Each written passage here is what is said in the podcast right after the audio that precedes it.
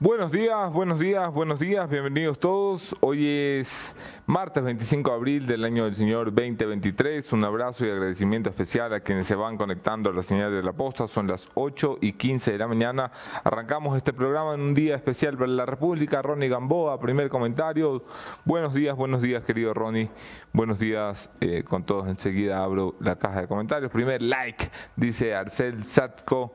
Bienvenido, querido Arcel. Eh, bienvenido, Víctor Cedeño Barcos. Buenos días de Zaragoza, España. Es un día importante en la República. Edwin Albán, buenas tardes desde Múnich, Alemania. Hay muchas cosas sucediendo al mismo tiempo en este país. Eh, la Comisión de Fiscalización arranca en la recta final, digo, arranca no, va en la recta final eh, de una sustentación de juicio político, sustanciación de juicio político que ha estado ya eh, larguita, larguita, se espera que termine pasado mañana. Eh, no deja de haber altercados. El asambleísta Muentes y Villavicencio, los asambleístas Muentes y Villavicencio protagonizaban ayer un dime y direte eh, clásico del viejo Congreso Nacional. estamos de vuelta en los 90, porque lo retro siempre vuelve. En la Asamblea Nacional se dijeron algunas cosas, lo vamos a revisar enseguida. Eh, la situación del periodismo nacional se vuelve insostenible. Un segundo periodista debe abandonar el Ecuador por amenazas contra su vida y la de su familia. Tendremos hoy a Yanine Cruz, la directora y presidenta del CORDICOM, el Consejo Nacional de Regulación y Control de la Comunicación, aquí en Café La Posta. Buenos días Nelly Mendoza, buenos días para Célida Gavidia, buenos días Edwin Albán, Buenos días, Ronnie Vinicio. Amigos, ayer casi se dan de Quiños Don Villa y otro asambleísta pone chisme, chisme, dice Don Ronnie. Buenos días, gente honesta, dice Mario Guzmán. Buenos días, eh, ya tiene precio la cabeza de Boscán, dice Alex Sam. Eh, eso se escucha en los pasillos de la asamblea. Espero que el precio esté acorde. ¿ah? Nada de estar poniendo precio bajito por la cabeza de, Boscán. Eh, buenos días, Iván Vera, desde Tangamandapio. Tangamandapio. ¿Dónde queda Tangamandapio? Vamos a aprender geografía en Café de México. La de Jaimito el Cartero. La de Jaimito el Cartero, de Tangamandapio. En este momento estoy abriendo una foto de Tamangandapio que queda en el sureste de México. Santiago de Tamangandapio. Oh, por Dios, se ve una belleza. No puedo creer, estás a 165 en el estado de Michoacán. Ok, aprendimos geografía aquí en Café La Posta. Bueno, eh, vamos a dar la bienvenida al panel, el equipo completo esta mañana. Nos acompaña, por supuesto, Jefferson Sanguña y doña Mónica Velázquez, que está ya recuperada. Guillermo Lazo, Anderson, pensé que éramos amigos. Ahora Guillermo Lazo tiene su propia cuenta en, YouTube. Gracias. Amigas y amigos de La Posta, Anderson Moni, bienvenidos todos a un nuevo programa de Café La Posta. Estaremos comentando justamente de lo que mencionaba Anderson, los temas en torno a la seguridad de los colegas periodistas, de todos los que ejercemos la profesión y pues de igual manera lo que se prepara para la movilización en contra del gobierno nacional de este primero de mayo, que si bien han dicho vamos a conmemorar el día, también será un ruido eh, un ruido de Claro, un mensaje que quieren dar, así es una protesta social. ¿Cómo están amigos? Bienvenidos a un programa más de Café La Posta. Mil disculpas si me escuchan por ratos mi voz un poco gruesa, pero es porque he estado un poco delicada. Es, porque estoy con COVID aquí al lado. Vengo a contagiar a todos mis compañeritos. no, no tengo COVID, pero yo creo que una infección sí. Muchísimas gracias a todas las personas que se están conectando y que nos están enviando sus mensajes. Ok. despertó en la madrugada el temblor. ¿Ustedes lo sintieron? Yo no sentí ningún temblor. Un temblor fuerte en Sí, nos preguntan dónde nos cogió el temblor. Pregunta Alejo Robalino. Eh, a mí me cogió durmiendo y me he enterado esta mañana porque Mónica me ha dicho que ha habido temblor. Sí, yo igual 12, 12 y más de la noche. Anabel Neira pregunta, eh, pregunta ignorante, dice, ¿por qué los escucho todos los días? Dar un like es importante. ¿Por qué es importante No sé, Montenegro vino a hablar de esa calle. A nosotros nos obligan. porque pones que te gusta el programa, que te ha impactado hoy el programa y es como una muestra de, ¿sabes que Me gusta. Es como una muestra de cariño. Sí. Como, yo, lo, yo lo siento así. Es como no, no es ese chiste. Eh. Sí, va a estar muy fuerte. Pero es una muestrita de cariño eh, que además hace que luego el algoritmo le recomiende el programa a más gente y así eh, seguimos creciendo. Somos la comunidad número uno de noticias por la mañana. Además, recuerda, el programa más escuchado de Spotify sobre cualquier podcast nacional e internacional, Café La Posta. Muchísimas gracias por convertirnos en número uno. Like para que se vaya este narco gobierno indolente y criminal, dice Van Egues. Se ha levantado enojado, don Iván. Eh, Salomón Murillo dice que a las 2 y 36 fue el temblor. En Machala también se sintió fuerte, dice Alexandra Sanabria. Sí, sí se ha sentido. Tome su like, buen hombre, dice Luis Chávez. Aplausos por la puntualidad, Edwin Albán. Ya la gente se acostumbró a las 8.15, ya nadie nos dice nada. Estoy poquito a poco, ¿sí ven? Ok, vamos a la revisión de los hechos y las noticias. Vamos entonces a hacer una revisión de los hechos, por supuesto agradeciendo a quienes confían en este espacio de entrevistas todas las mañanas.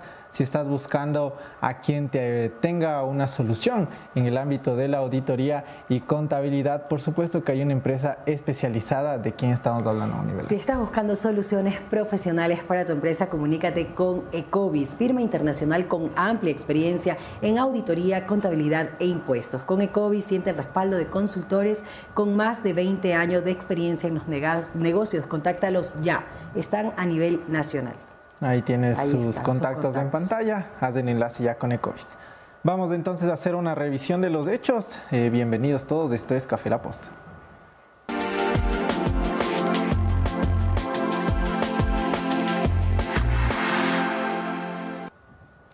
Bien, eh, ponemos ya en pantalla la primera portada eh, de diario Expreso que destaca lo siguiente. El duro golpe al país, 181 cantones de los 221 del país han recibido el embate de la temporada invernal eh, por las fuertes lluvias que están aconteciendo. Es, también por parte de los expertos se teme que el fenómeno del niño que llegaría en junio eh, complique mucho más la situación en, la, en la costa. Estas son una de las imágenes que eh, están circulando evidentemente por la situación que se vive frente a las fuertes lluvias. En el ámbito político, la Asamblea acude a TikTok a desligarse de la inseguridad. Las cuentas del legislativo son usadas para ahondar la crisis con el Ejecutivo. Y finalmente, eh, Salvador Quispe, en una cita de entrevista, hemos dejado abierta la posibilidad de discutir un poco más la ampliación del número de días de vacaciones respecto a esta reforma que se está buscando que se amplíen los días a 30 en vacaciones. Ok. Eh, sí, bueno, tampoco, tampoco hay una agenda informativa del carajo propuesta. Vamos a la siguiente portada. Continuamos con la siguiente portada de diario El Universo. Estudiantes de la costa volvieron a las aulas. Se inició el año lectivo en planteles fiscales. 1.139 están afectados por las lluvias y el sismo de marzo. En 179 se postergaron las clases. También destaca colectivos y la CONAIE presionan por censura a presidente. La organización indígena señaló que vigilará la votación de los asambleístas de Pachacutic dentro del juicio político contra el presidente Guillermo Lazo. A propósito del tema, estaremos viendo más adelante en la revisión de los hechos la declaración que daba Leonidas Isa en la rueda de prensa en la que apareció a los años Jaime Vargas, estaba al lado de él, como en sus buenos tiempos.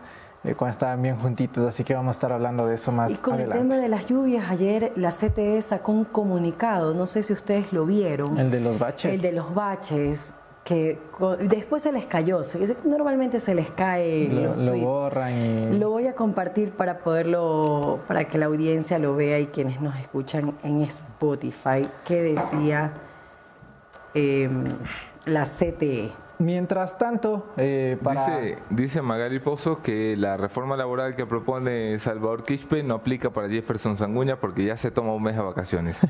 Eh, es, totalmente cierto, la verdad es que me sorprende la sabiduría popular eh, de nuestra audiencia. También hay un comentario de Catherine Mosquera, saludos a Mónica, me encanta, linda, inteligente, eres suertudo Boscán. Ay, tan, tan linda, muchas gracias. A mí nada, ni, nada. Que eres suertudo, te dije. Anderson, qué linda boina gris, no, nada, nada, nada, cero. Muchas gracias, un abrazo enorme y muchas gracias también por el cariño. Qué raro se me escucha la voz así, ¿no? No, yo te escucho igual. Igualita, ¿no? ¿Sí? O sea, que estás diciendo que no estoy enferma. Que se está haciendo la enferma. No, sí me siento mal, ya verán. Este, a ver, ya compartí para poder, si producción me ayuda, lo que decía la CTE. No caigas en huecos. La acumulación de agua es engañosa y puede ocultar algún bache, zanja o grieta mayor en la vía que puede dañar tu vehículo. Esa era la solución para los problemas viales que tiene el país. Ha sido la solución. La solución. El problema en las carreteras, imagínate. Qué genios, no caigan en huecos, claro, porque es, es mejor que pavimentar las calles, que hacer obra. Ya, no caigan en huecos, ya saben. No, y así es el mensaje, no pagues la vacuna y después te lanzan explosivos en tu local, pero no hay un una solución inmediata a los problemas que realmente está viviendo el país. No te enfermes porque no, están en buenas condiciones en los hospitales, exacto. Bueno, vamos a seguir entonces con la revisión de los hechos eh, que acontecieron en las últimas 24 horas. Ayer comparecían, o bueno, más bien eran llamados a dar explicaciones sobre cómo mismo es el tema penal y constitucional alrededor del juicio político del presidente de la República. Estaban algunos de los trabajadores del gobierno nacional, algo que fue criticado por Bruno, por Bruno Segovia, ya les vamos a estar comentando, pero veamos la primera, un, extracto de la intervención del señor Mario Cubi, viceministro de, Gobernabilidad. El resultado de esta votación va a pesar sobre sus conciencias, sobre sus nombres, sobre sus familias, por el resto de la historia republicana del Ecuador.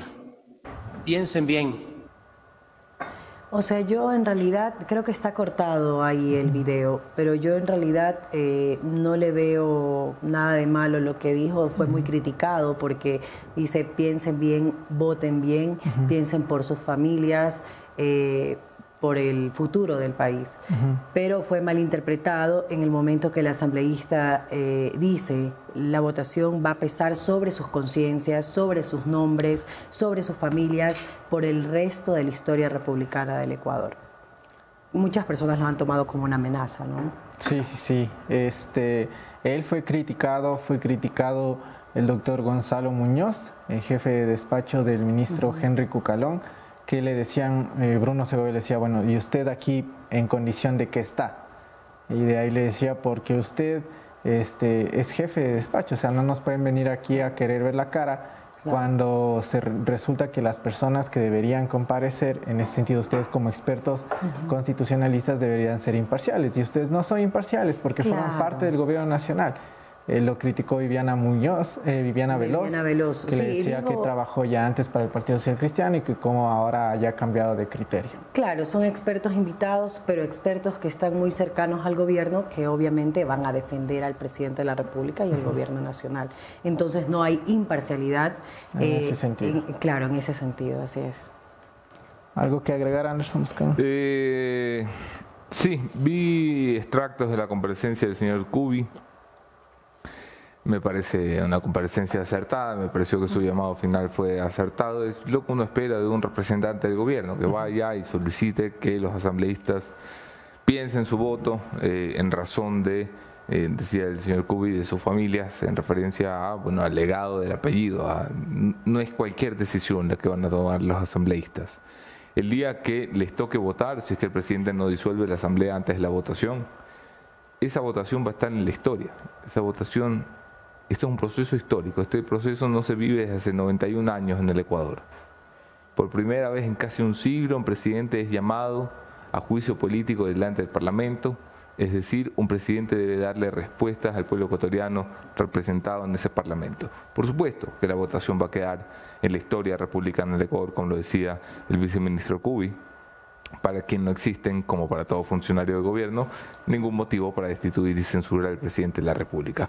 Los votos varían, valientes, eh, algunos en, las salas radicales, timoratos, otros en, el medio.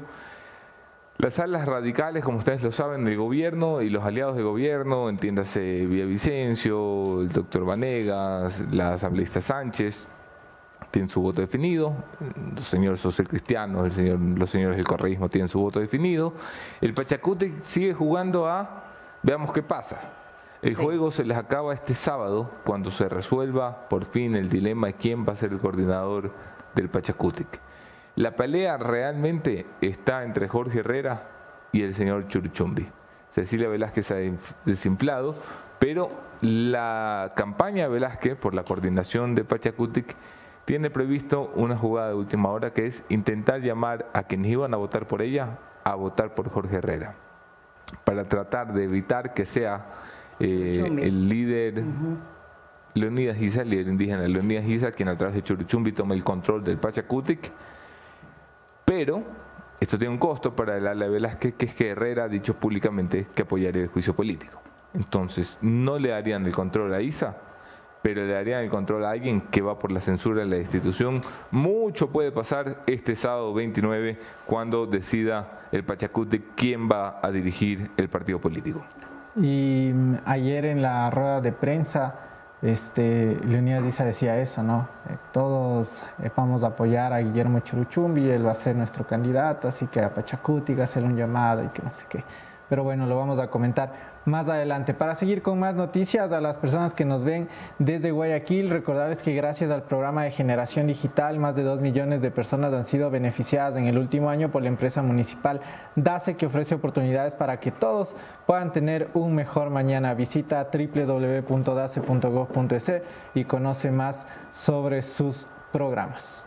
Este, vamos a seguir con la siguiente novedad, Moni, en la Asamblea Nacional, que igualmente eh, seguían dándose más altercados y que pues eh, fue entre, entre quiénes fue.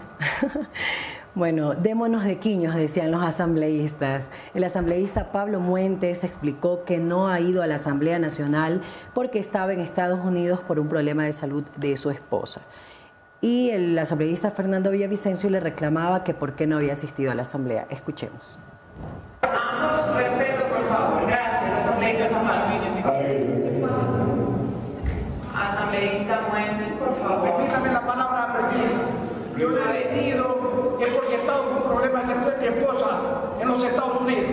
Dice que no vengo. Yo he mandado cartas notificadas. Yo entiendo, asambleísta. No te respetar. Si no, yo te hago respetar. Por favor. A ver, presidente.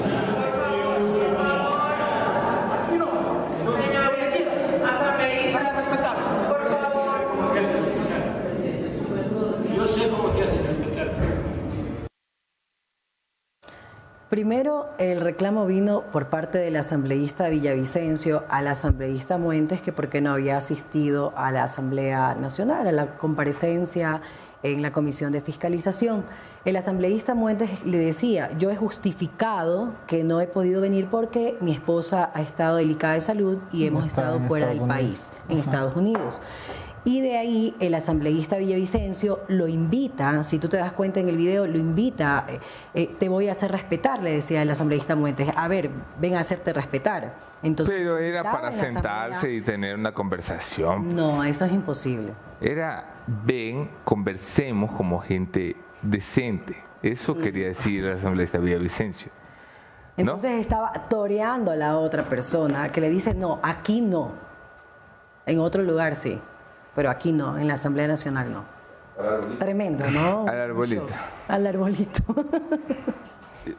o sea, si van a salir a, hacerse respetar, por lo menos avisen para hacer apuestas el día anterior. Por lo menos. Eh, anécdotas que quedan de la comparecencia. Hoy Villavicencio ha tenido estos rollos ya permanentemente, ahora que está abajo en la cancha metiendo goles. Goles, golazos. Pero eh, sabes que muchas personas, eh, bueno, que publicaban ahí en redes sociales, eh, empezaban a defender, obviamente de lado y lado. A Muentes decía que es una persona muy tranquila, que normalmente los del Partido Social Cristiano le hubiese dado un golpe o se hubiesen peleado dentro de la Asamblea Nacional que en otras épocas era así. O sea, la verdad me sorprendió mucho de eso de aquí no, donde quieras. Es un nivel de autocontrol importante del asambleísta Muentes eh, para no responder como, como el hígado eh, quiere que se responda. Eh, anécdotas de una, un proceso de juicio político de muy baja categoría, en la Asamblea Nacional, tanto los acusadores como los abogados del presidente slash eh, asambleístas de oficialismo. No, Mira. y abogados y personas irrespetuosas también. A mí me insultaban porque no me parecía correcta la postura del abogado Neira cuando le decía al asambleísta Pazmiño, agarre bien el micrófono para que me responda las dos preguntas más. Entonces, yo creo Mm. que eso no se debe dejar pasar por alto. O sea, ¿qué insinúas? ¿Qué tratas de decir? La verdad O sea- es que a, a mí me ha sorprendido. Yo tenía un concepto muy elevado del doctor Neira, lo dije aquí el día que lo escogieron abogado del presidente, me parecía un acierto total. Eh, el señor es un patán cualquiera, ¿no? O sea, estudiadito y lo que quiera, le ha servido para nada y para un carajo la teoría general del derecho, no le enseñaron a respetar el, el respeto mínimo. Cuando le dice, creo que es al asambleísta Pazmiño, Sí, eh, el respeto se lo gana y usted no lo merece, asambleísta. merece. Eh, a ese patán yo lo hago sacar de la asamblea, pero eh, al segundo dos. Este, este es un tipo desubicado que cree que porque el presidente le paga un cheque para ir a defenderlo, tiene derecho a maltratar a los legisladores, sea quien sea el legislador que está ahí. O sea, yo he estado ahí la mayoría de los días. La verdad es que ha sido de lado y lado. O sea, yo no voy a decir solo el doctor Neira, solo la asambleísta Paz. A ver, Ha el doctor Neira me sorprendió porque yo tenía un criterio muy distinto a él. Yo También, pensaba que era una ¿a persona tremendamente respetable. Juan Fernando Flores, Pazmiño también estaba denunciando y Eh, sí, porque que- hubo un momento en el que comenzó a decir, o sea, a, a- a alzar la voz y le decían como que ya, loco, vos no formas parte del, del, del, del, del- del proceso, no puedes hablar. Pero después, eh, claro, eh, Juan Fernando decía que en realidad él no le, no le había insultado para nada. Él se acercó y me, me contó, me dijo, te juro que no le dije ningún insulto. Tal vez alguien del público algo dijo porque justo se pasó una persona en medio y se cruzaron entre toda la bulla. Dijo, pero en serio yo no le dije ningún insulto. Juan Fernando Flores. Ajá. Juan Fernando Flores no es una persona que insulte. Pero sí estaba eh, ahí metiendo huevadillas, así como Bueno, hablando así. sí, En eso obviamente, sí, hombre, evidentemente. Parte de su trabajo Claro. es ir, poner la calentura y reírse de los acusadores. Pero de allí a que vaya a soltarle un insulto a alguien, no lo veo a, Sí, yo a- a tampoco Juan Fernando veo, Flores, que es el líder de la bancada oficialista. Oye, ¿y tú que has estado ahí? ¿Qué onda? ¿Cómo se siente estar en, En medio en de ese todos momento de tensión, sí. O sea, yo ya voy con, con- con ya como que me espero lo, lo mínimo de todos ellos porque en realidad es, es, es un desgaste verles eh, que no han estado a la altura ninguno. Se, se mofaban tanto de un lado y del otro, hablaban que sí, que va a ser el juicio histórico, que vamos a mantener el respeto y evidentemente nadie lo ha tenido. Eh, entre los mismos asesores, entre la misma gente que está ahí, dicen, bueno, esto es un show. O sea, el Un oficialismo diciendo que no es un show, eh, que van a respetar y al final del día terminan cayendo en lo mismo. Em, cada uno está con su hinchado, un día, un día lleva más gente el correísmo, otro día lleva más gente el oficialismo. Eh, la semana pasada me parece que, eh, claro, había días y días en el que uno decía, chuta, aquí están ganando, o sea, bien, fue un buen día de, de- de- de ganar para, por ejemplo, la oposición, para los que están acusando al presidente. Pero el viernes sí fue evidentemente de largo una ganada para el gobierno, cuando le cuestionaron a Mireya Pazmiño por el informe de su comisión de Flopec. Entonces tienes esas sensaciones totalmente que varían de un día al otro, de empate? de empate. Si tú estás viendo así como fanático eh, de, De la- fútbol, de estás fútbol. viendo a los asambleístas meter golazos, ¿cómo va el marcador? Chuta, yo creo que va, yo creo que va empate. Pero después de la de ayer, que en cambio le, le cuestionaron a los que fueron allá, a los abogados, A los eh, a, los, a los dos, de- a, la- a Mario Cubi específicamente y a Gonzalo Muñoz, creo que por ahí en cambio, por ahora está un 3-2 y jugando el minuto 95, digamos así. Entonces va- van ahí de lado y lado. Van de golpe y golpe. ¿no? Bueno, yo la verdad no iré hasta que sea el, el día del juicio político, a lo mejor si esté por allá. Sí. A lo mejor. Vamos a ver. A lo mejor. Dice Jaime Navarrete, peores cosas, dices tú, Boscan, contra la honra de las personas. Si yo digo peores cosas, eh, las digo aquí en mi programa. Cuando yo voy a la Asamblea Nacional, me porto como la Asamblea Nacional requiere que uno se comporte, que con respeto para todos los asambleístas, incluyendo para los asambleístas que uno cree que no merecen respeto, lo merecen. Así me enseñaron eh, a mí en mi casa. No sé qué le habrá enseñado eh, mi querido Jaime. A ver, eh, vamos, vamos adelante. Ok. ¿Tenemos algo más del juicio político? ¿Tenemos conteo de votos? ¿Hacemos conteo de votos? Sí, ¿quieres? A Yo ver, ya tengo, hagamos uh, conteo. ya tengo menos de... Sí, sí, está desinflado. Uh. Vamos, vamos. A ver. Vamos al conteo. Chemita, ¿puedes preparar la herramienta sofisticada de última tecnología comprada con sobreprecio por la Senaín? Listo, muy bien, muy bien. Ok.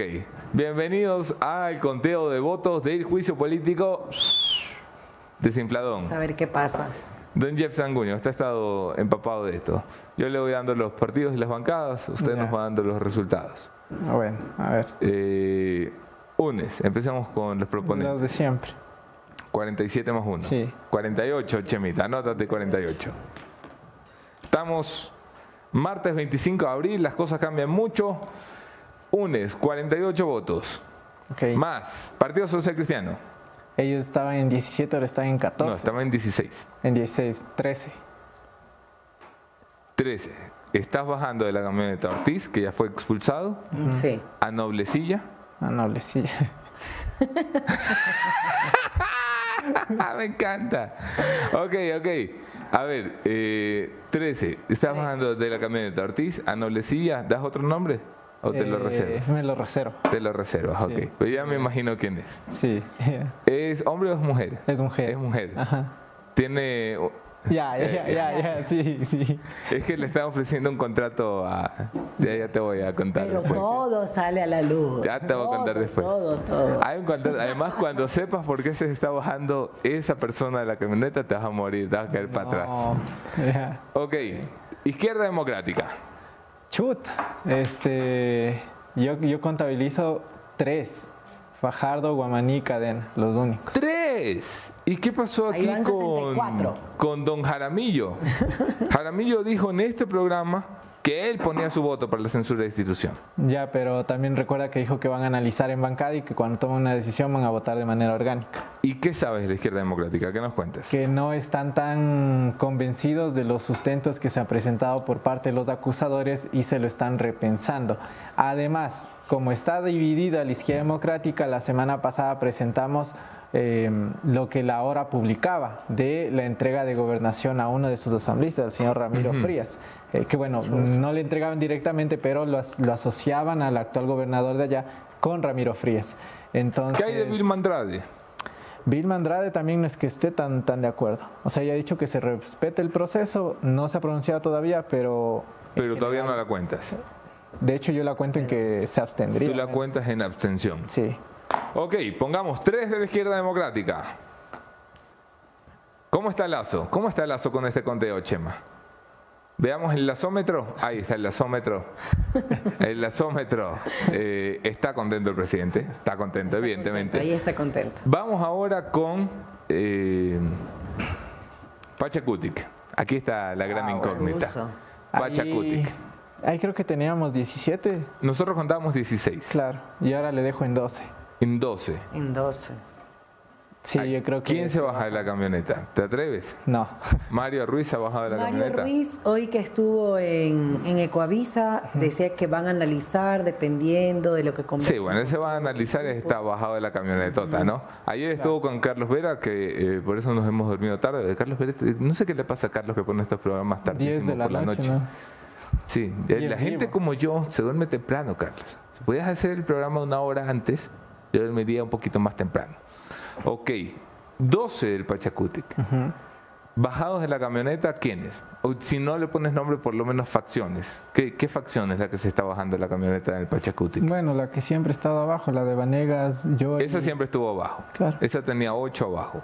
Ya, y ahí súmale cuatro más, que se suman a esos. ¿De dónde salen esos cuatro?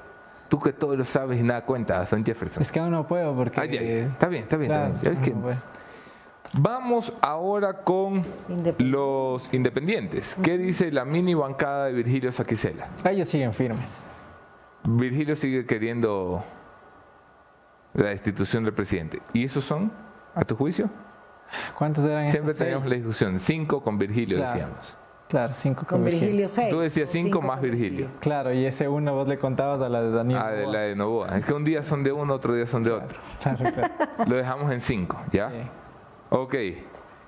¿Y en la mini bancada de Novoa? También tiene 5-4. Le ponemos cinco. Dale. Y esto nos da un gran total Ponme la cara feliz del presidente de la República, porque con esto, yo te dije, cuando los votos cambien, te lo vamos a contar aquí en Café La Posta.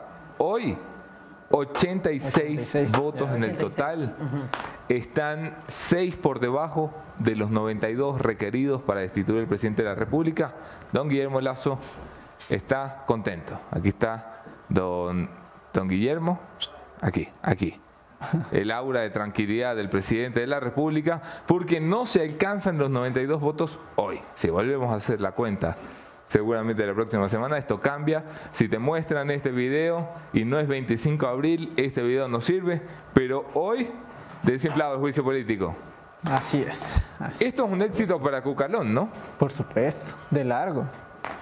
Porque eso es lo que le encomendaron, ¿no?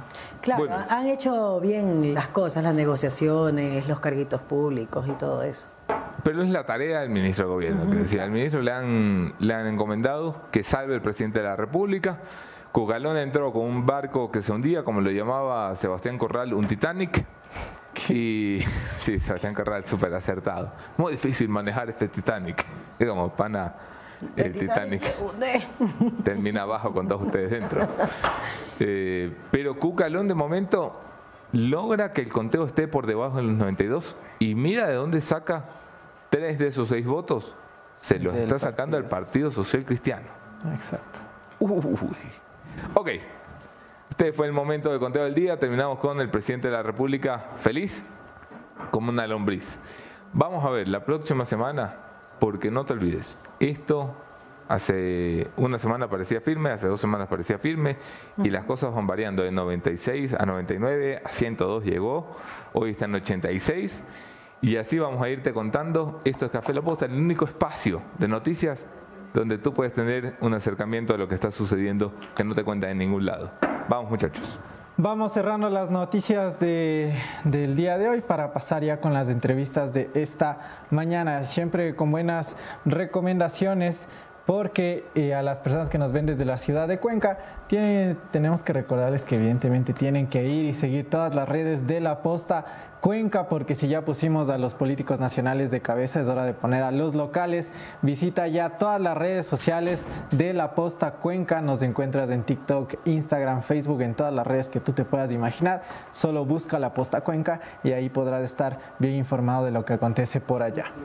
Vamos entonces con la última noticia que tiene relación a nuestra primera invitada, porque eh, la CONAIE se pronunciaba sobre la situación política del país y de la marcha del 1M. Escuchemos lo que decía Leonidas Dice específicamente sobre el juicio político. Y decimos con absoluta responsabilidad, cada asambleísta de hoy en adelante, al menos los que dependen de la estructura del movimiento indígena, serán dados seguimiento, observados, sostenidos por las estructuras organizativas en cada territorio.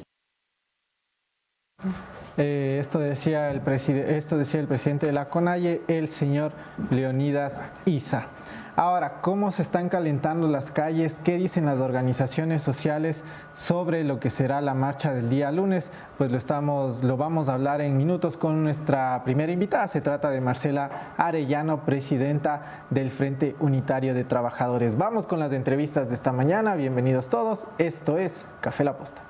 Todos tenemos diferentes capacidades, pero hay momentos en que un poco de ayuda viene bien. A veces es necesaria una mano. Dame una mano es un programa para que la ciudadanía acceda a capacitaciones de robótica, impresiones 3D y nuevas tecnologías, que ofrece gratuitamente prótesis mioeléctricas para que personas como César tengan una mejor calidad de vida.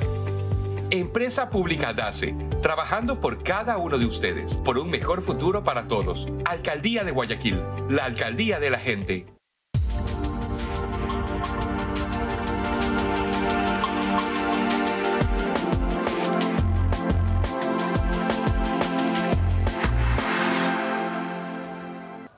Gracias por seguir conectados a nuestra señal. Recordarles que las entrevistas de todas las mañanas llegan gracias a Falcon, porque una buena lámina de seguridad puede salvar tu vida. Llegó ya Quito Falcon, seguridad, lujo y confort al más alto nivel. Con 18 años siendo líderes en el equipamiento automotriz, láminas de seguridad, tapicería en cuadro, nanocerámica y restauración interior. Son algunos de los productos y servicios que te ofrece Falcon. Conoce sus showrooms a nivel nacional en Quito, Ambato y Riobamba, próximamente ya en Guayaquil. Ven y vive la experiencia Falcon en www.falcongrupo.com. De esta manera le damos ya la bienvenida a nuestra primera invitada, Marcela Arellano, presidente del Frente Unitario de Trabajadores, Anderson Boscan. Tomas la posta. Yo aquí con mi asiento Falcon para recordarte que Falcon está por abrir en Guayaquil. Y agradecerte por estar aquí cada mañana, por convertirnos en la comunidad más grande de noticias de las mañanas, por hacernos el podcast más escuchado sobre cualquier producción nacional e internacional en Spotify por darnos like, por suscribirte, por dejar tus comentarios, eh, por hacer que valga la pena estar aquí eh, contando lo que no te cuentan en otros lados. Nuestra primera invitada, como ya lo dijeron, es la presidenta del Frente Unitario de Trabajadoras, Marcelo. Bienvenida. Estimado Anderson, un gusto saludarles a ustedes y a su audiencia. Es un gusto para nosotros tenerla aquí, Marcela. Eh, se acerca la fecha emblemática para todos los trabajadores y una muy especial para el Frente Unitario de Trabajadores. Es el primero de mayo, una fecha en la que tradicionalmente salen a las calles, en la que se ha anunciado para este año también la presencia del fútbol en las calles y en la que este año tiene eh, una doble relevancia o significación, porque no solamente van a las calles por el tradicional reclamo de las mejoras de las condiciones de los trabajadores, eh, sino que también van a la calle por la situación política. ¿Qué exactamente los lleva a la calle?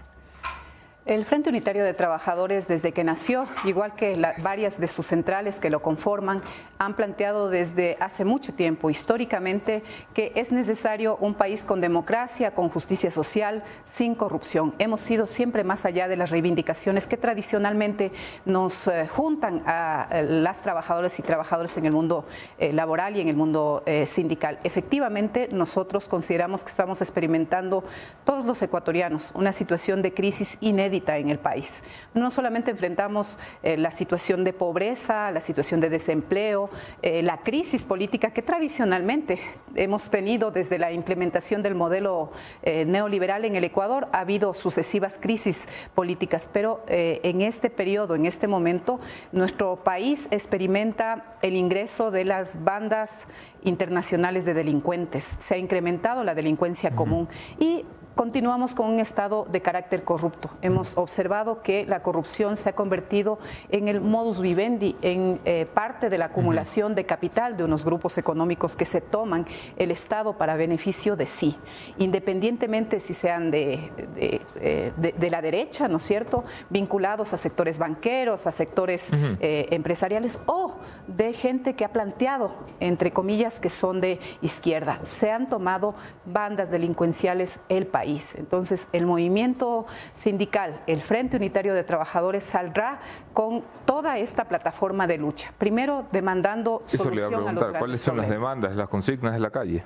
Sí, nosotros estamos planteando, uno, que se solucione la crisis económica, la crisis eh, que nos afecta a todos los ecuatorianos. Es necesario fortalecer el aparato productivo, porque de allí dependen los empleos dignos y de allí depende también eh, la recuperación económica de nuestro país. Es necesario defender el IES. Nosotros planteamos que hay que eh, respetar la autonomía y la independencia del Instituto Ecuatoriano de Seguridad Social. Es necesario asegurar un Estado al servicio del pueblo. Ello implica presupuesto para salud, presupuesto para educación, presupuesto para el deporte. Ello implica que el Estado se preocupe de la eh, población pero es necesario también que la Asamblea aborde con seriedad. Nosotros hemos planteado un proyecto de Código Orgánico del Trabajo que está siendo discutido en este momento, que pasó el, primer debate, vamos hacia el segundo debate y en ese segundo debate nosotros, los trabajadores, los proponentes de ese proyecto de código, queremos explicarle al país y queremos socializar este, este proyecto. Pero además estamos planteando que es necesario un diálogo nacional que implique definir unas hojas de ruta para combatir la delincuencia común y organizada, que nos afecta a todos. Si es que no hay paz, si es que tenemos permanentemente ¿Diálogo a los con quién, Marcela? Diálogo con todos los sectores. ¿Con el presidente de la República? Con todos los sectores sociales que pongan al país como centro de la discusión. ¿Con el presidente de la República? precisamente nosotros, el movimiento sindical, hemos planteado que ya el presidente de la República ha perdido toda capacidad de diálogo. Pero entonces, ¿llaman a diálogo? Eh, quiero decir, mi trabajo aquí es ponerme del otro lado siempre. Eh, yo soy el presidente de la República, Dios me libre, y veo que el FUT llama al diálogo. Pero luego veo al FUT diciendo diálogo, sí, pero no con usted, presidente. ¿Qué hago? ¿Qué opciones me dejan? Nos hemos sentado a dialogar con el presidente. Le recuerdo que estuvimos en una mesa técnica discutiendo precisamente el proyecto de código orgánico propuesto por los trabajadores. El gobierno se levantó, no hubo posibilidades de continuar con esta mesa de negociación y el problema es su credibilidad. No tenemos credibilidad en el presidente Lazo.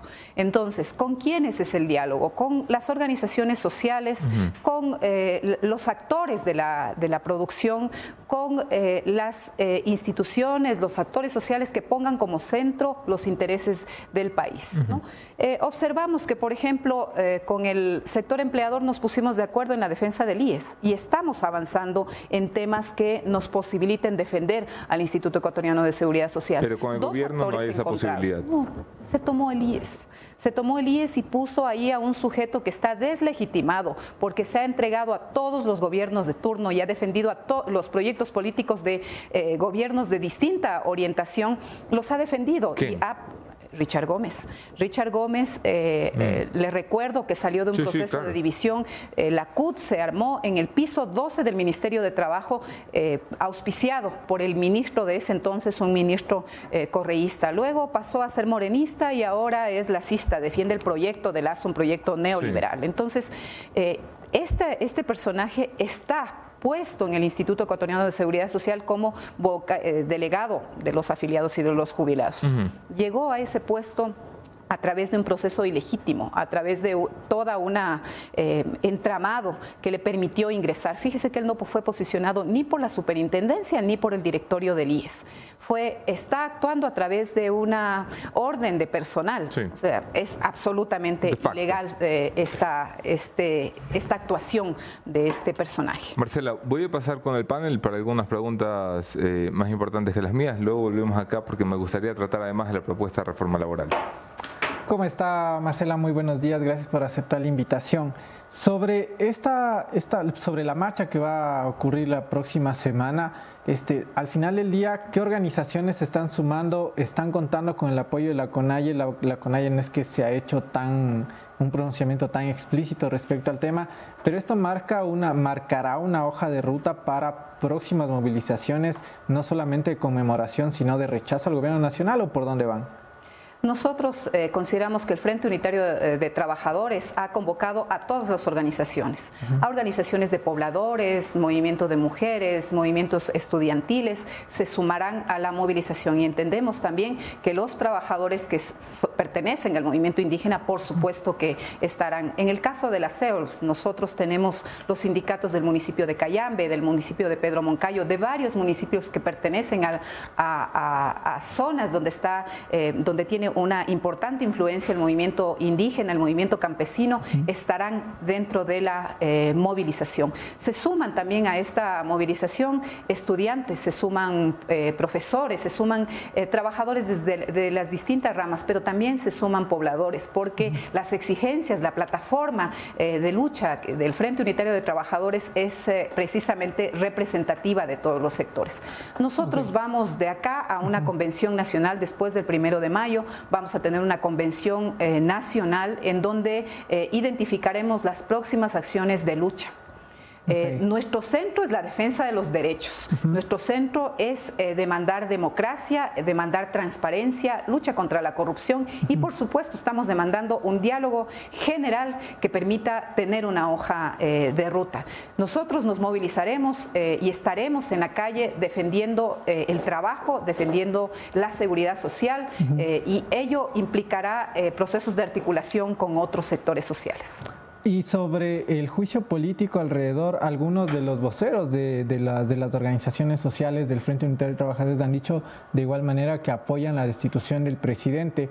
¿Eso es una decisión en conjunto? ¿Y qué pasa si es que en el juicio político no hay los votos? Es decir, no se dan los 92 y democráticamente tiene que seguir el presidente de la República.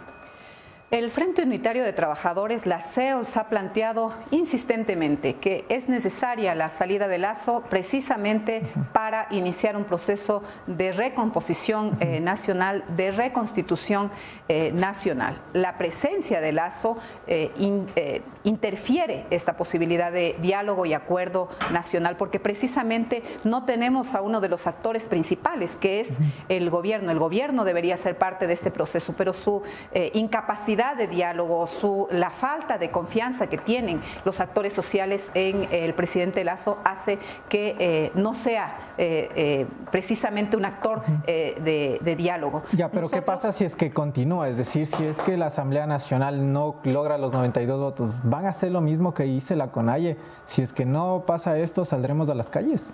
Nosotros defenderemos los derechos de los trabajadores, defenderemos el, trabajo digno. Los gobiernos no se caen por las movilizaciones sociales, se caen sobre todo por su incapacidad de gobierno, por su incapacidad de atender los problemas centrales eh, que está experimentando el Ecuador. No es posible. O sea, no respetarían la decisión de la Asamblea si no logran los 92 votos. Eh, nosotros respetamos las decisiones que se tomen al interior. Lo que observamos y nos oponemos a que esto ocurra es que en esta asamblea comience a funcionar el mercadillo de ofertas y demandas, ¿no es cierto?, de entrega de puestos, de entrega de, ministerios. Eso es absolutamente condenable. Una asamblea que ya está de por sí eh, con un... Eh, bajo eh, perfil, eh, muy mal vista por la sociedad, un gobierno que está muy mal visto, nosotros eh, plantearemos que se vayan todos. ¿no? permítame insistir ahí porque para ya dar la, la, palabra a Moni Velázquez que tiene más inquietudes, pero el que la asamblea se pronuncie, sea de una manera o la otra, este, no está dentro de un proceso democrático que en teoría también defienden ustedes. Es decir, si es que no consigue los 92 votos, dice casi que vamos también a protestar. Pero de esa manera no están ustedes también obligando a que se tome una, una u otra postura cuando debería llevarse dentro de un proceso democrático tal cual como ustedes defienden es necesario que se lleve dentro de un proceso democrático y que haya el debido proceso sobre todo. Pero eh, estamos preocupados por lo que está ocurriendo. Anderson mencionaba, hace una semana estaban 108 votos, ahora están 82 votos. ¿Qué está pasando? ¿Está funcionando este mercadillo de ofertas y demandas? Ya hay compra de ministerios. Entonces, en este momento hay una absoluta desconfianza en el nivel político. ¿Sí? Y se observa cómo los juegos electoreros empiezan a funcionar en este, en este momento. Por eso el Frente Unitario de Trabajadores plantea que se vayan todos. Necesitamos una recomposición política que nos permita un acuerdo nacional para salir de la crisis, que no es una crisis exclusivamente económica ni exclusivamente política, que es una crisis múltiple, que requiere de la voluntad de todos los actores para salir, para eh, ponernos en una hoja de ruta que eh, eh, eh, implique la atención a, la, mayoría de la población. ¿Cómo está Marcela? Le saluda Mónica Velázquez. Eh, hoy en una entrevista, el señor, el monseñor Luis Cabrera, en un comunicado decía que ellos habían sacado un comunicado donde le piden a los líderes políticos que no piensen en el bien particular, ¿no? sino en el bien común, en el bienestar de, de todos los ciudadanos y no en sus intereses personales pero eh, el mensaje era que negocien y que la Iglesia Católica sea mediadora para que lleguen a un acuerdo. ¿Estaría el FUT dispuesto a acudir a un diálogo con la Iglesia Católica? Nosotros estamos llamando al diálogo con distintos sectores, incluso con quienes hemos estado y tenemos em, eh, contradicciones estructurales, ¿no es cierto? Con los empresarios el diálogo creo que es la salida. El problema es que el actor principal del diálogo, como plantean ustedes, ustedes están planteando que uno de los actores principales de un diálogo social es precisamente el gobierno. En este momento ese gobierno está deslegitimado. ¿Qué hacemos frente a ello? Yo creo que eh, los, otros actores sociales es necesario que nos sentemos y que diseñemos una hoja de ruta más allá de este gobierno que está con credibilidad absolutamente baja. Claro, eh, a eso quiero ir. Usted dice que el problema es el presidente porque no tiene credibilidad pero él es el representante del gobierno. Ese es el problema. Estamos a la mitad de un juicio político que podría terminar en su censura. ¿Cómo verían ustedes eh, Alfredo Borrero? Eh, porque este, constitucionalmente asumiría él la presidencia al frente del poder? Quien asuma la presidencia me parece que posibilitaría un acuerdo eh, nacional. Esa sería la, hoja de ruta, ¿no? Eh, necesitamos ahorita eh, recomponer las, las, fuerzas y recomponer también la capacidad de los actores sociales en este momento. ¿Ustedes estarían de acuerdo en conversar, en tener un diálogo con el vicepresidente Alfredo Borrero? Con todos los caso sectores. De que llegue a, con todos asumir los la presidencia. Con todos los sectores. Marcela, eh, la calle no solamente sirve para reivindicaciones, reclamos, propuestas, eh, también sirve políticamente momentos de tensión eh, para generar presión sobre la clase política. Van a buscar los movimientos sociales, el FUT, la CONAIE, en fin, presionar a la Asamblea. Nosotros, el movimiento, el Frente Unitario de Trabajadores, presionará a la Asamblea por la reestructuración del IES, presionará a la Asamblea por eh, eh, que se aborde seriamente el proyecto de Código Orgánico de Trabajo que está siendo ya discutido, presionaremos por los derechos laborales y sindicales. Nosotros presionaremos por los intereses de la población. Lo que no, lo, que no haremos es unirnos a una eh, aventura electorera. Eso no haremos. ¿no? El movimiento sindical, el Frente Unitario de Trabajadores, tiene claro cuál es su hoja de ruta y no nos juntaremos a un una aventura electorera de cualquier sector. El 1 de mayo estarán en la calle. ¿Estarán también en los días del juicio político? Porque hay movimientos sociales que están proponiendo ir a la Asamblea en los días del juicio político? Nosotros vamos a tener una convención nacional. El Frente Unitario de Trabajadores tiene sus organismos de decisión, sus su gobierno eh, interno. Eh, la CEOLS está ahorita reuniéndose en asambleas precisamente para abordar y decidir el qué hacer posterior al primero de mayo. ¿Cuándo habrá esta definición? Eh, nosotros entendemos que a mediados de mayo eh, tendremos la Convención Nacional del FUT. O sea, y pegadito al juicio político. Eh, este país está parqueado hasta el 15 de mayo, Dios mío santo, de verdad. Marcela, no quiero terminar la entrevista sin hablar de la propuesta de la reforma laboral que se prepara ya para un segundo debate, un código laboral que lleva décadas sin ser, sin ser tocado. ¿Qué proponen ustedes? Nosotros estamos planteando que es necesario, eh, después de la pandemia sobre todo, después del avance y el desarrollo tecnológico, que es necesario que el mundo del trabajo cuente con normas actuales, que todos los trabajadores, independientemente de su relación de dependencia o no, estén protegidos. Armonización de la legislación nacional con la norma internacional vamos, del trabajo. Vamos de poquito, porque claro, usted está muy envuelta en esos temas, nosotros los que somos más ignorantones necesitamos ir más despacio. ¿Qué significa que estén protegidos? Significa que haya pisos básicos de protección, por ejemplo, acceso a la organización sindical, por ejemplo, acceso a la seguridad social, por ejemplo, em, eh, posibilidades de tener... Si la seguridad social no, no se da abasto con los que tiene, imagínense con otros porque es necesario que, la, que, el Instituto Ecuatoriano de Seguridad Social, le recuerdo, que es, una, es eh, un, sistema particular, mm. porque es un sistema en, que sobrevive de los aportes de, los trabajadores. Entonces es necesario ampliar eh, el empleo, el empleo decente.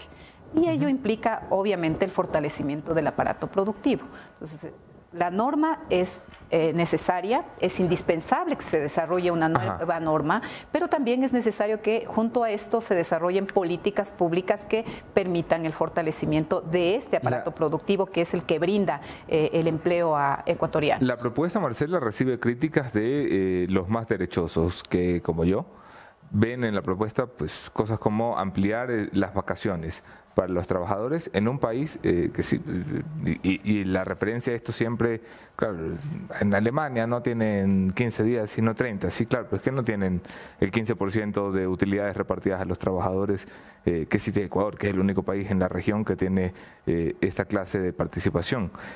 ¿No está suficientemente cobijado el trabajador en el Ecuador con no solamente 12 sueldos correspondientes a los 12 meses trabajados, sino un décimo tercero, un décimo cuarto. Así, aquí se trabaja 12 meses y se pagan 14.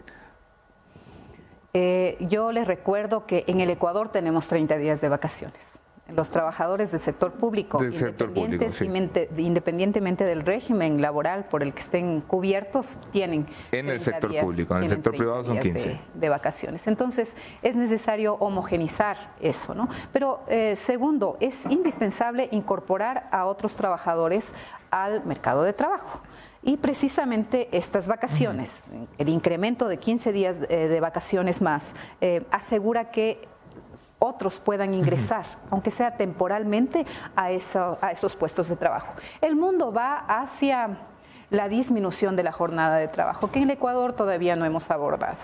Eso asegura no solamente que jóvenes ingresen al mercado de trabajo, sino que se comiencen a aportar al, al seguro social y que en algún momento se pensionen Sí. y que en este momento eh, aseguren eh, que, esta, que esta solidaridad que se expresa en el, en la- en el Instituto Ecuatoriano de Seguridad. Social pueda eh, desarrollarse. ¿no? Y no necesitemos el incremento de los, de los dos, tres o cinco años que está proponiendo los grupos neoliberales en el aporte al IES. Marcela, la eterna dicotomía cuando uno habla de código laboral es esto, la ampliación de las bases de protección para los trabajadores, entendiendo seguridad social, eh, mejoras salariales, sueldos mínimos, eh, acceso a vacaciones eh, y, y a menor jornada laboral. Y por otro lado, uno tiene a los que dicen, sí, todos esos beneficios laborales están muy bien. El problema es que el empleo en este país es un privilegio que tienen tres personas de cada diez. El problema es que las reglas son tan rígidas que nadie quiere contratar porque es muy jodido contratar y despedir en un país como este. ¿Qué les dice usted a los que dicen, el problema no es las condiciones en las que trabajan, el problema es que no hay empleo?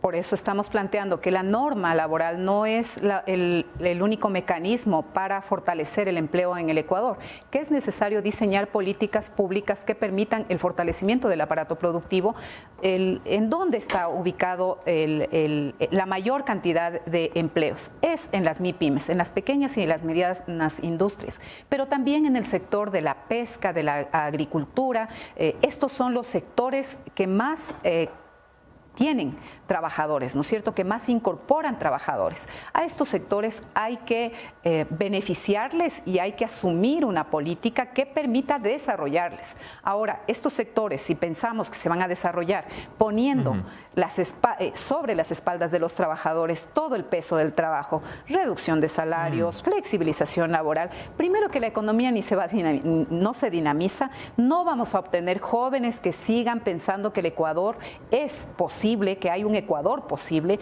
y van a seguir migrando. Pero además vamos a seguir deteriorando el aparato productivo, porque para que se fortalezca el aparato productivo es necesario que haya consumo. Y para que haya consumo necesitamos salarios dignos, trabajos estables. ¿sí? Eso es básico en una, en una economía. Entonces necesitamos sentarnos a pensar qué hacemos para fortalecer ese aparato productivo. Eso es otro de los elementos centrales. La norma que protege es uno de los mecanismos también para asegurar no solamente el mejoramiento de los derechos, el acceso a derechos de trabajadores, sino eh, eh, el, fortalecimiento y la dinamización de la economía. Marcela Arellano, presidenta del Frente Unitario de Trabajadores, gracias por acompañarnos.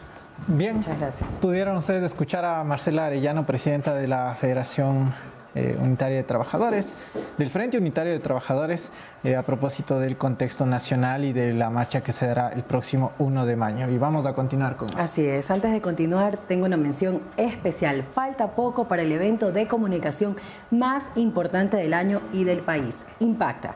Será el 11 de mayo en el Corum Paseo San Francisco. ¿Qué podrás aprender en este mega evento? Herramientas, cómo dominar, transformar e impactar de la mano de reconocidos periodistas como Ismael Cali Fernando del Rincón. Las entradas van desde los 120 dólares y las puedes adquirir en Ticket Show. Así que si quieres aprender más de comunicación, anda al evento Impacta. Bien, ya sabes, es la mejor manera que te puedas seguir formando en el ámbito de la comunicación con periodistas experimentados y de, eh, de gran, de gran experiencia Gran como Ismael experiencia, Cala en su momento y ahora Fernando del Rincón. Vamos a pasar con nuestra siguiente invitada. Se trata de Janine Cruz, presidenta del Consejo de Comunicación. En torno a esto que levanta nuevas alarmas sobre lo que es ejercer el periodismo en Ecuador, porque esto se publicaba el día de ayer por parte de la Fundación Periodistas Sin Cadena, donde se registraba un segundo caso de exilio de, de un periodista ecuatoriano por amenazas de muerte. ¿Cuál es la situación? ¿Qué mismo se hace desde el Estado per se, no tanto como gobierno? Lo vamos a hablar en estos momentos con nuestra siguiente invitada, Anderson Boscan. Tomas la posta. Ok, vamos a dar la bienvenida a una de las voces eh, de la oficialidad que más ha peleado por la causa en la que cree. Habló Yanine Cruz al frente del Corticom. Yanine, bienvenida. Gracias, Anderson. Un abrazo. Una segunda noticia de un segundo periodista que se tiene que ir al exilio porque es imposible ejercer el periodismo en esas condiciones de amenaza a su integridad, la de su familia. ¿Qué podemos contar sin poner en peligro a nadie, pero eh, para aterrizar a la gente en una nueva realidad, Janine? Bueno, primero eh, es eh, muy complicado abordar la realidad actual de, cómo está sufriendo el periodismo en el país. Sin embargo, hay que recordar que una vez que se reforma la ley de comunicación en diciembre del 2022, que pasa ya al registro oficial, pues el Consejo asume eh, una responsabilidad mucho más específica sobre el sistema de protección. Sin embargo, nosotros en el 2021-22 hemos caminado gracias a convenio con otras instituciones del Estado. Nosotros en el caso particular del compañero que hace mención, eh, Periodistas eh, Sin Cadenas, hemos eh, abordado desde el mes de agosto del 2022, donde nosotros en una mesa con todas las instituciones del Estado, eh, nos acompañó la sociedad civil, se solicitó vía oficio a la Fiscalía General del Estado cinco nombres de cinco periodistas para que logren estar bajo el sistema de testigos protegidos. ¿sí? Eh, y claro, una vez eh, la Fiscalía nos responde el 11 de octubre del 2022 que se envió a las diferentes delegaciones provinciales de la Fiscalía el que se pueda asumir este compromiso, realizar los impulsos suficientes para determinar la responsabilidad. El caso del periodista eh, es realmente complicado porque tenía 11 amenazas de muerte. Y, y, claro, al final eh, de esto hay que decir eh, que estamos como Consejo de Comunicación preocupados uh -huh. porque hay una realidad. Los periodistas no creen en la institucionalidad. Eh, y hay algo eh, que nos pasa, nosotros hemos como el Consejo de Comunicación articulado, por ejemplo, con la Fiscalía, con la Policía Nacional, y muchas de las veces los periodistas, pocos son los que presentan las denuncias. Por ejemplo, nosotros en, en este año hemos levantado 83 alertas, de las 83, 14 colegas han presentado la denuncia oficial en la Fiscalía, sí. pero muchos de ellos no quieren pasar bajo la modalidad de ser testigo protegido porque hay varias etapas, que es eh, la etapa baja, media y alta sí. de peligrosidad y claro, cuando entendemos de peligrosidad alta es el acompañamiento de un agente policial. Y ahí es donde muchos colegas dicen, no, no nos interesa porque no sabemos si nos ponen alguien para cuidarnos a nosotros o alguien para filtrar información. Y son realidades que a nosotros nos ha tocado eh, entablar, eh, sobre todo con los periodistas, mm. que como Estado tenemos esa responsabilidad, pero eh, ya es algo que no se puede controlar esa desconfianza. Por eso es importante nosotros recién con el, el, Comité de Protección a los Periodistas abordamos lo necesario que es tener un fondo independiente, Anderson, porque sí. muchas de las veces no, no prefieren la asistencia, por ejemplo, de agentes policiales. Ellos prefieren tener agentes externos que no tengan realidad eh, o relación con nuestro país. Lo que pasa, por ejemplo, en Chile, hace poco se eh, modificó el reglamento del sistema de protección. Allí tienen un fondo importante de ingresos eh, privados de organismos internacionales y, por supuesto, el Estado también eh, da el acompañamiento. Pero la facilidad es que este, este Consejo de Protección en Chile tiene la facilidad de contratar eh, seguridad externa para poder darles el acompañamiento. Claro, el problema es que aquí eh, no tenemos mm, fondos ni para la seguridad de los ciudadanos en general, mucho menos para la seguridad de los periodistas en particular. Eh, la situación es distinta cuando asumiste el Consejo de Comunicación, Yanine. ¿Qué tanto se ha agravado? Eh, a ver, dentro de las alertas, nosotros iniciamos el 2021, eh, terminamos con 47 alertas, 2021 uh -huh. desde julio. En el 2022 hubo más de 250 alertas porque fue la manifestación, eh, obviamente, donde hubo... El paro de junio. El paro de junio. Y en el 2023, eh, hasta la fecha, tenemos casi 90 alertas. Realmente sí es preocupante. Falta que dice hacerme un parito para que se dupliquen. Así es. Es súper eh, complicado, sobre todo en los sectores fronterizos. Y hay una realidad que nosotros lo habíamos hablado con el Comité, obviamente, de Protección de Periodistas. nosotros no recibimos alertas, por ejemplo, de Esmeraldas pero la autocensura está presente. Muchos colegas eh, nos dicen, prefiero no hablar de estos temas porque somos amenazados de muerte.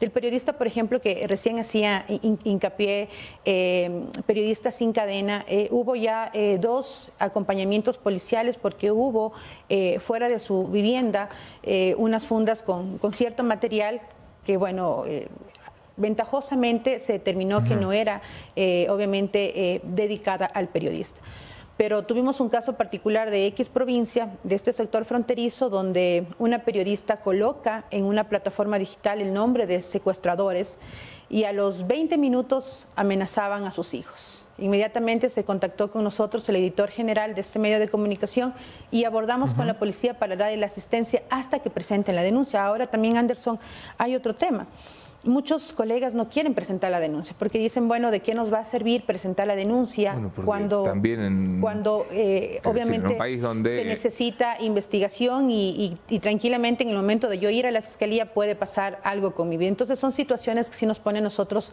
en repensar sobre todo eh, cómo vamos a manejar de manera quizás independiente este tema. Hay que dejar claro algo, eh, lamentablemente con la reforma de la ley del 2022 se les olvidó a la Asamblea Nacional lo más importante, tener un fondo económico para poder sostener el sistema de protección. Nosotros estamos eh, tratando de responder con eh, la voluntad de las instituciones del Estado, pero sabemos obviamente la realidad económica de cada una de ellas. ¿Al gobierno no le importa?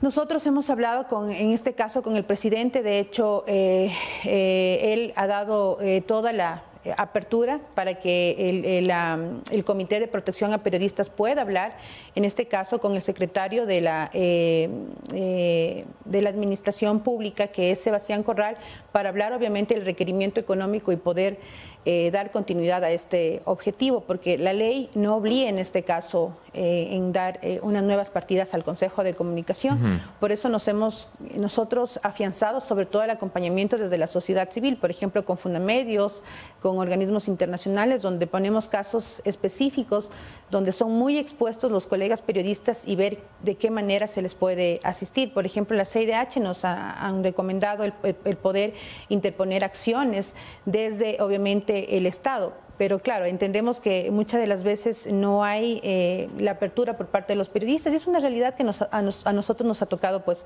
batallar. ¿Qué hacemos? En este caso hay que pelear el presupuesto y tener la independencia del caso. ¿Este es un problema de presupuesto o es un problema de voluntad política, de arquitectura legal? ¿Es, es un problema de que No, ahora con la reforma a la ley, eh, realmente yo tengo que agradecer, por ejemplo, al ministro Zapata y te digo con toda honestidad, Anderson ha dado eh, respuestas contundentes y claras cuando hay, eh, en este caso, amenazas de muerte a periodistas. Situación que eh, con autoridades anteriores nos fue muy complicado el poder buscar ese, esa apertura del caso. En este caso nosotros tenemos también por parte de la Fiscalía, nos ha respondido en casos concretos y hay que tener claro algo. El Consejo, si tuviese el recurso suficiente, podría tener la independencia en ese caso de contactar al periodista, buscar asesoría a nivel internacional para que agentes puedan asistirles o el acompañamiento. Hay dos casos de dos periodistas que prefirieron irse porque la desconfianza eh, hace que ellos mejor tomen decisiones desde el medio de comunicación para llevarlos afuera del país. Ok, voy a pasar con mis compañeros en el panel, Jefferson Sancuña y Mónica Velázquez.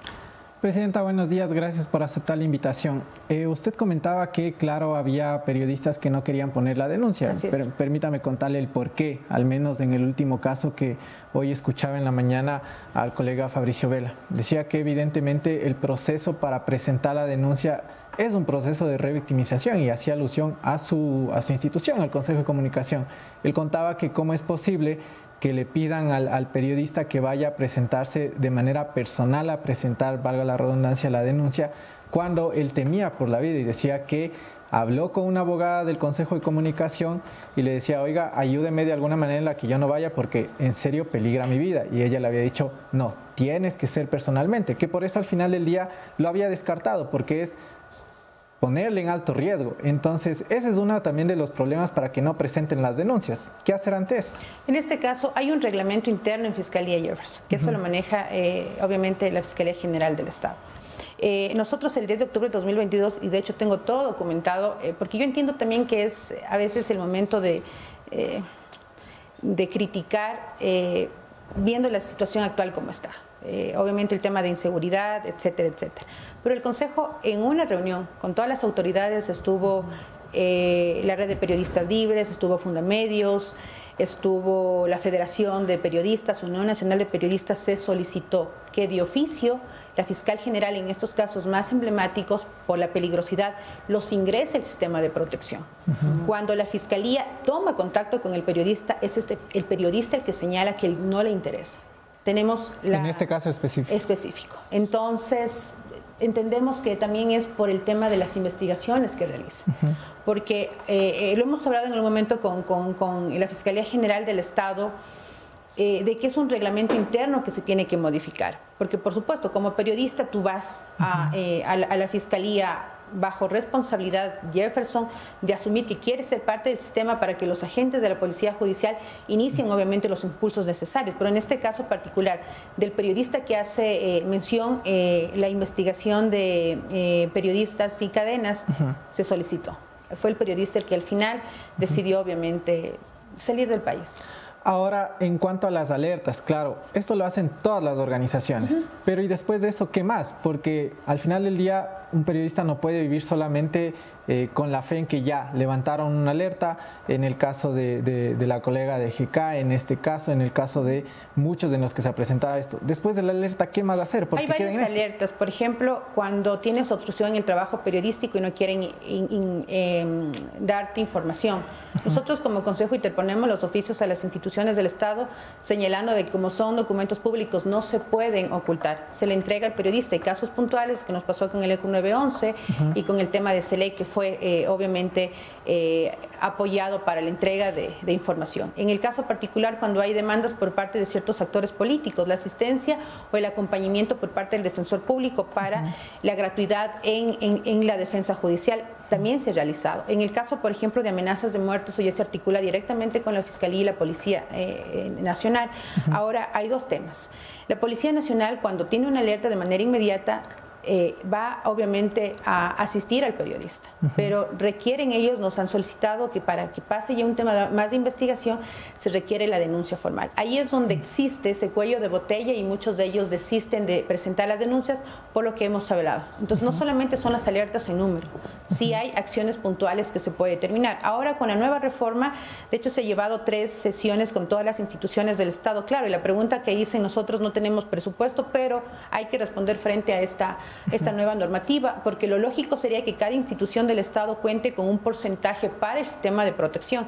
En este caso, como, como Consejo de Comunicación, estamos articulando en el tema de prevención, que es uno de los temas que tenemos eh, dentro de, la hoja de ruta. Y ahora con esto, para darle la palabra a Moni, que también tiene más inquietudes, este comité, este, esto que anunciaron de manera muy pomposa, que fue una reunión literalmente y con, la crítica y el respeto que, que se merece, Presidenta, pero quedó para la foto. Después de eso, ¿qué más se hizo? Claro, usted dice, las alertas, hay tipos de alertas, hay todo esto, hay que acompañar al, periodista y mucho más. Pero, por ejemplo, ¿qué resultados palpables se han visto al menos de este comité que para la verdad no ha servido para nada? O sea, eh, ahí sí yo puedo eh, discrepar totalmente, sobre todo porque en el comité se logró eh, tener una respuesta por parte de la Policía Nacional, cosa que en, situaciones anteriores ni siquiera nos respondía. Se determinó obviamente los responsables de poner los artefactos afuera de Coavisa. El Coavisa fue el único medio que llegó a la Fiscalía a interponer la acción. Muchos colegas no quieren realizar. Ahí es donde nosotros no podemos eh, tener eh, más posibilidades, porque la Fiscalía en la independencia que hay dicen, bueno, Presidenta Cruz, nosotros necesitamos también el apoyo de la denuncia. Entonces ahí nosotros nos quedamos obviamente eh, bajo la responsabilidad ya del periodista. Sin embargo, se ha articulado en este caso con un comité a nivel internacional de periodistas para tratar de ver un fondo que pueda sobrellevar en casos extremos. Hay que tener claro, hay periodistas que, que son eh, muy expuestos por su trabajo de investigación y ahí es una de las preguntas que nosotros tenemos que realizarnos, de hecho, inclusive con el comité, cómo poder sobrellevar para que exista esa independencia. Mm. Todos los sistemas de protección, de, sobre todo Latinoamérica, tienen independencia del caso. Si bien es cierto el representante del Estado, pero la mayoría es un fondo independiente con representantes independientes. Imagínense, el sistema de protección en Colombia tiene 300 millones de dólares. Y claro, bajo el análisis de la sociedad civil para analizar la peligrosidad y darle la asistencia y el acompañamiento policial. ¿Cómo estás, Yanin? Te saluda Mónica Velázquez. Muchas gracias por acompañarnos en el café. Yo recuerdo que hace aproximadamente un año una embajada extranjera nos capacitaba periodistas eh, para trabajar en situaciones de alto riesgo. Y recuerdo tanto que un periodista mexicano nos decía, en la situación que está viviendo actualmente el país, me parece todavía extraño que no hayan asesinado a políticos o no hayan asesinado a periodistas, que es lo que actualmente, o sea, nos advertían hace un año, es lo que actualmente estamos viviendo en el país.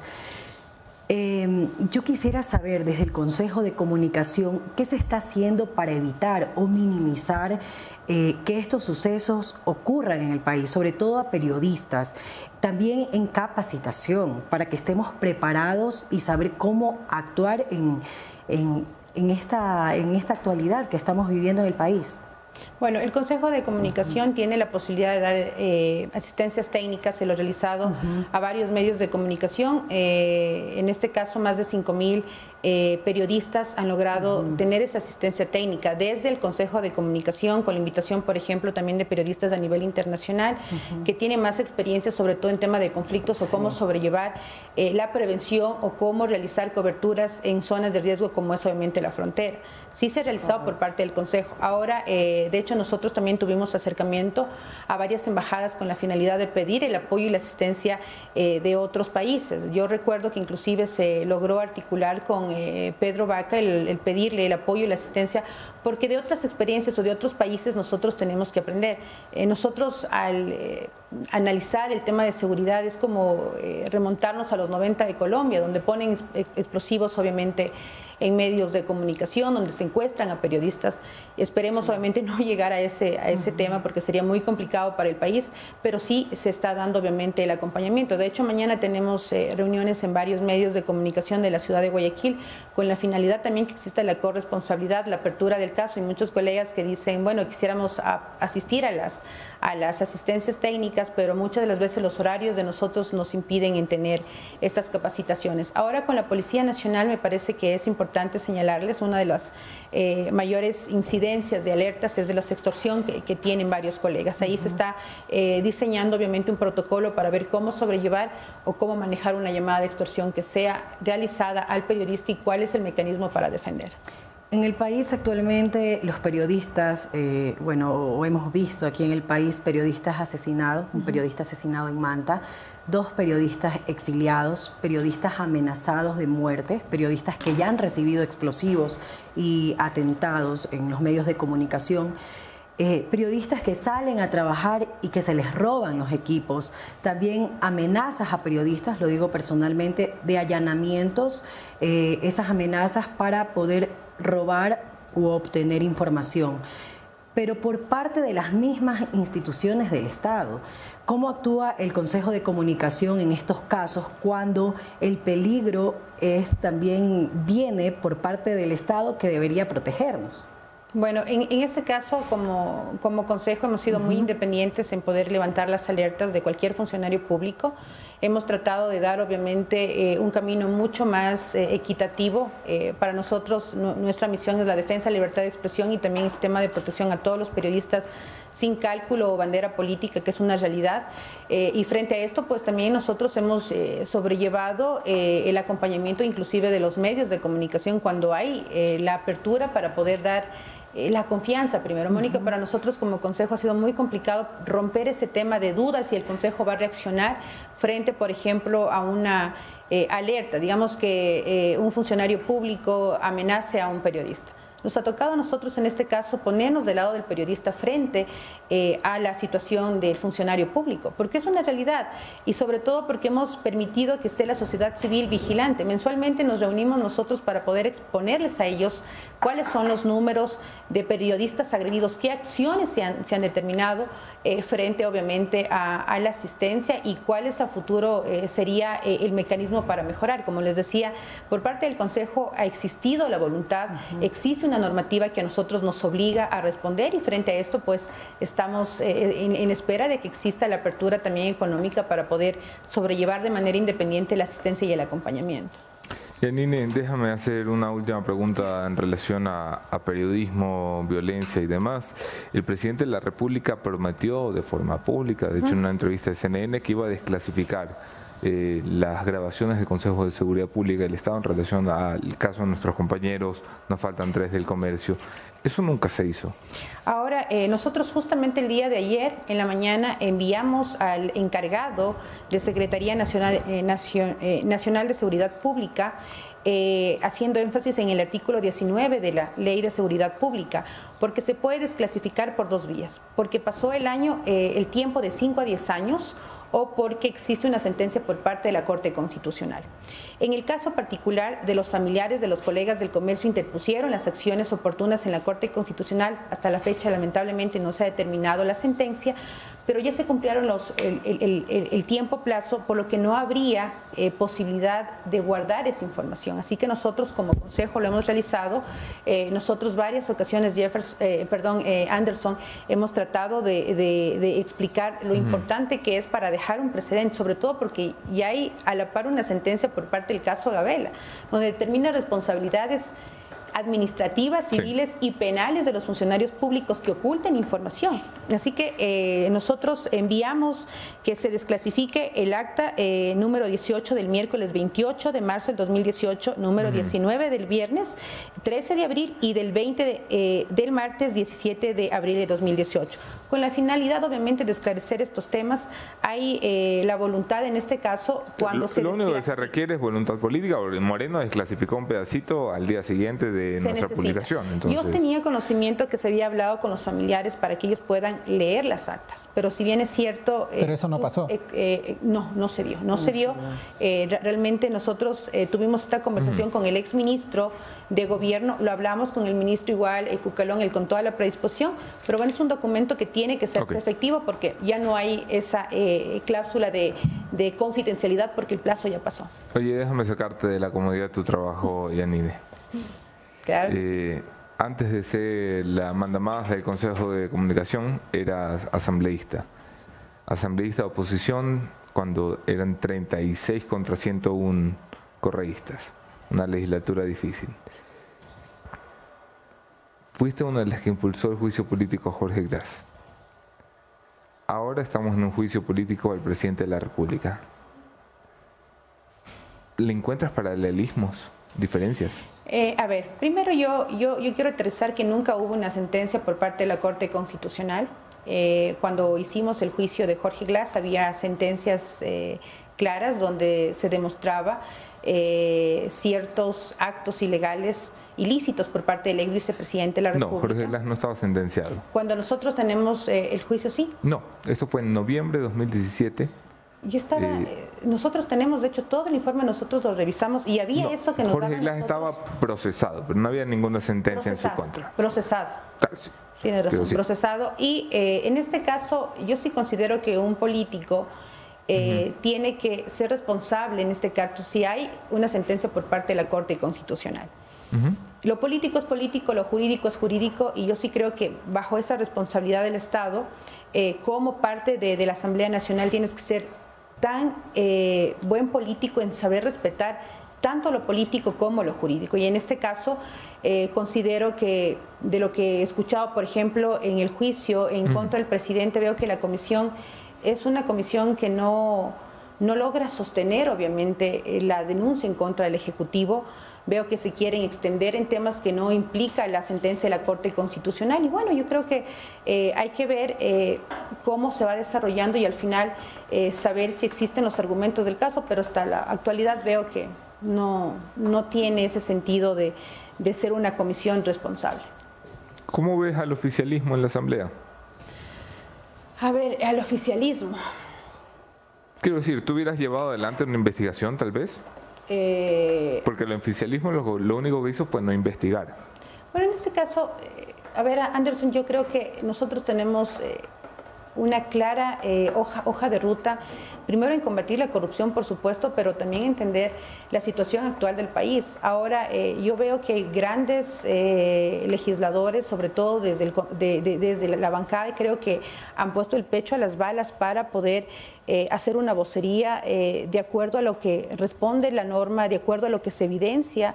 Y en este caso eh, son dos tiempos totalmente distintos, totalmente distintos, eh, y, y yo lo digo con toda sinceridad, es distinto ser oposición y es distinto ser oficialismo.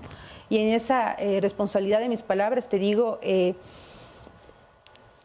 me hubiese gustado tener quizás mayor presencia de todo el bloque en temas decisivos, pero creo que están haciendo un trabajo interesante. Por ejemplo, yo no puedo dejar de, de aplaudir lo que hace Ana Belén, de lo que hace eh, Natalia Arias.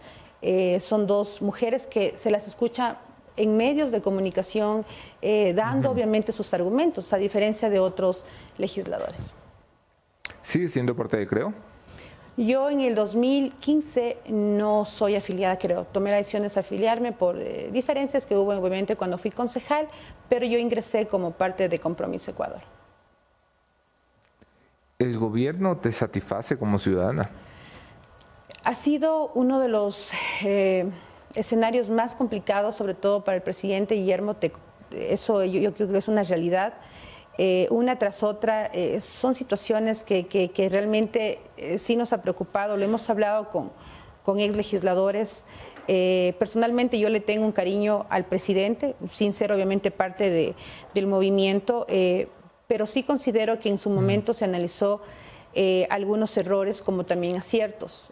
Ahora esperemos que se tome los correctivos del caso. Por ejemplo, la presencia de Henry Cucalón ha sido fundamental eh, para poder eh, tener quizás la presencia de un hombre con mayor experiencia política, que creo que es lo que se necesitaba dentro de- de- del Ministerio de Gobierno, donde se pueda eh, entender los escenarios políticos y también cuál debería ser eh, el acercamiento a las diferentes representantes, gremios, eh, en la política todos tienen que hablar. A la final eh, tenemos que tener claro que esa es una hoja de ruta, ¿no? Eh, lamentablemente todo gobierno tiene que, que ser criticado y es una realidad, pero bueno, también es la capacidad de sobrellevar eh, las críticas. Si el gobierno contara los votos días antes del juicio y no le fueran favorables, ¿tú crees que debería usar la muerte cruzada? Es un mecanismo que está en la, en la Constitución. Eh, por el bien del país, yo considero que la Asamblea Nacional tiene que entender primero los argumentos tanto políticos y jurídicos. Si no hay una causal de destitución, mal haría la Asamblea dejar un precedente por riña política o, por, o por desafecto, ¿sí? Y por otro lado, eh, es un mecanismo, eh, en este caso, el- la, la muerte cruzada. El presidente lo ha señalado y Sí, yo sé que es un mecanismo, soy- pero ¿tú le recomendarías al presidente usarla? como Janine Cruz, yo creo que sería uno de los eh, mecanismos para poder disolver todo. Gracias, Janine. Gracias. Siempre es un gusto conversar contigo. Gracias a todos. Aquí nos vemos mañana. Otro tema, otros entrevistados. Mónica Velázquez, Jefferson Sanguña, Anderson Buscando su servidor. Ya te veo así, Sí, ya. Gracias por vernos. Chau, chau. Gracias. Chao, chao.